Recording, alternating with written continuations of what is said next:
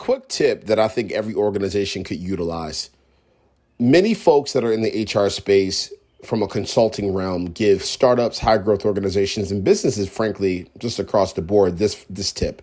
They often say you need to write a perfect job description or a job posting when it comes to recruiting, when it comes to making sure you're doing everything possible to attract the right talent. You know, when it comes to creating the ultimate talent strategy that that allows the organization to win. I think a really great use of time and energy when it comes to job descriptions would be to go to your current employees as well as go to just applicants at scale and understand from their point of view what they're looking for out of a job posting that would perk their that would spike their interest that would connect with them emotionally key variables and or words and formations and formats that they're looking for. I think getting that data directly from your employees and directly from the applicants would be incredibly interesting.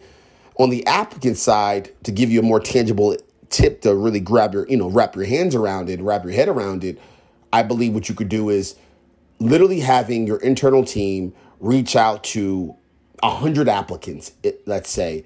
And literally the copy would be Hey, my name is Derek from X, Y, and Z company. I'm part of the TA team. We're looking to do a little bit better when it comes to talent strategy.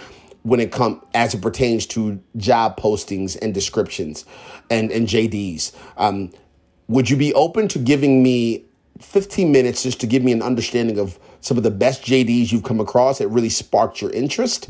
And we would also like to learn a little bit more about you to see if you fit for our current company as well.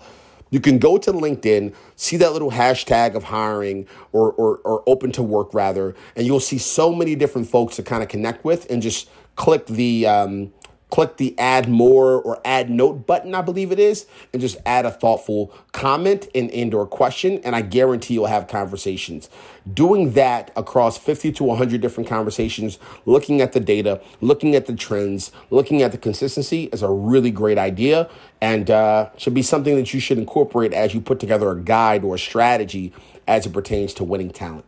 Thanks a lot.